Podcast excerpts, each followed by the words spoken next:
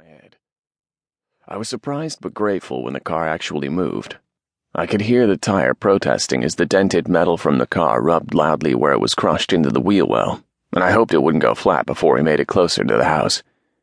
I maneuvered the car up to the barn and parked it in the empty space beside the truck. I moved around to the passenger side and opened the door. I gathered up the injured woman and heard a sudden gasp of intense pain as I straightened up. Startled, I looked down to see her staring back up at me, confused. Her tear filled eyes were wide with pain. For a few seconds, our eyes locked, and then she went limp. But not before I also saw another emotion flit through her eyes terror. I laid the unconscious woman down on my bed and stood back, uncertain of what to do next. Bear sat down beside me and looked up at me with one of his chuffs. What? I snarled at him. His answer was one of his usual looks that said, Duh, stupid human. He raised himself up on his enormous paws and pushed at the form on my bed and looked back at me. I nodded. Right, I needed to look after her and check out her injuries.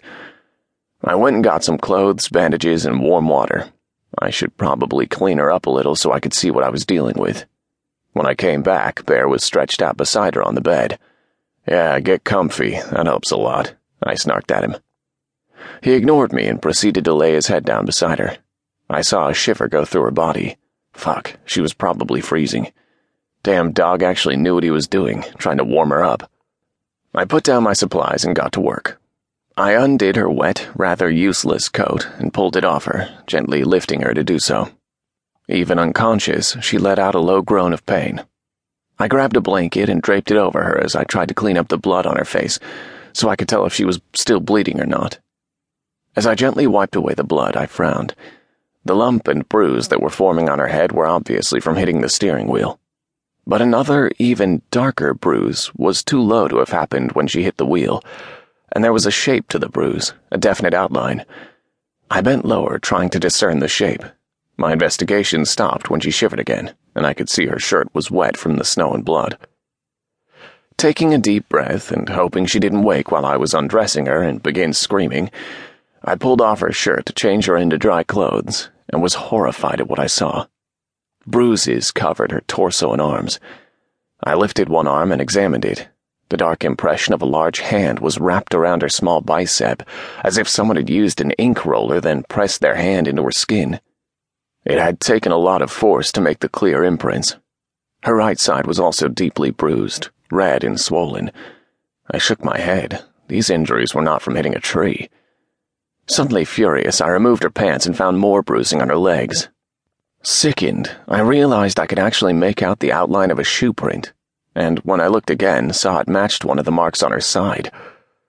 I felt bile rise up in my throat. Someone had hurt this little woman, and unless I was mistaken, she was trying to escape from whoever did this. There was no other explanation as to why she would be out in this hellish storm. She had to be running.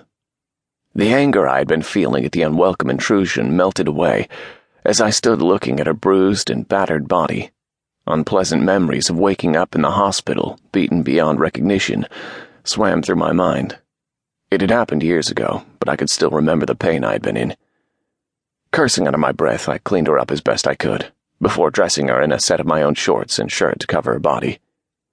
Not only was she a great deal shorter than I was, she was thin and my clothes were huge on her, but would at least warm her up. I added a couple of blankets and watched as Bear climbed back up on the bed and settled back down beside her. This time I didn't protest. The lights began to flicker, and I knew I needed to start up the generators and close up the barn. It had been impossible to do so with the unconscious woman in my arms. Leaving Bear with the woman, I grabbed the flashlight and made my way outside, slower than ever. The efforts I had put forth had added a huge strain on my leg, and I was now limping worse than usual.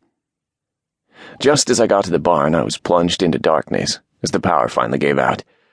I turned on the flashlight and powered up the generators that would keep the house going for a while. Then, struggling against the fierce wind, I closed the barn doors and made my way back to the safety of the house. Inside, I stripped out of my wet clothes and changed into dry ones from the laundry room.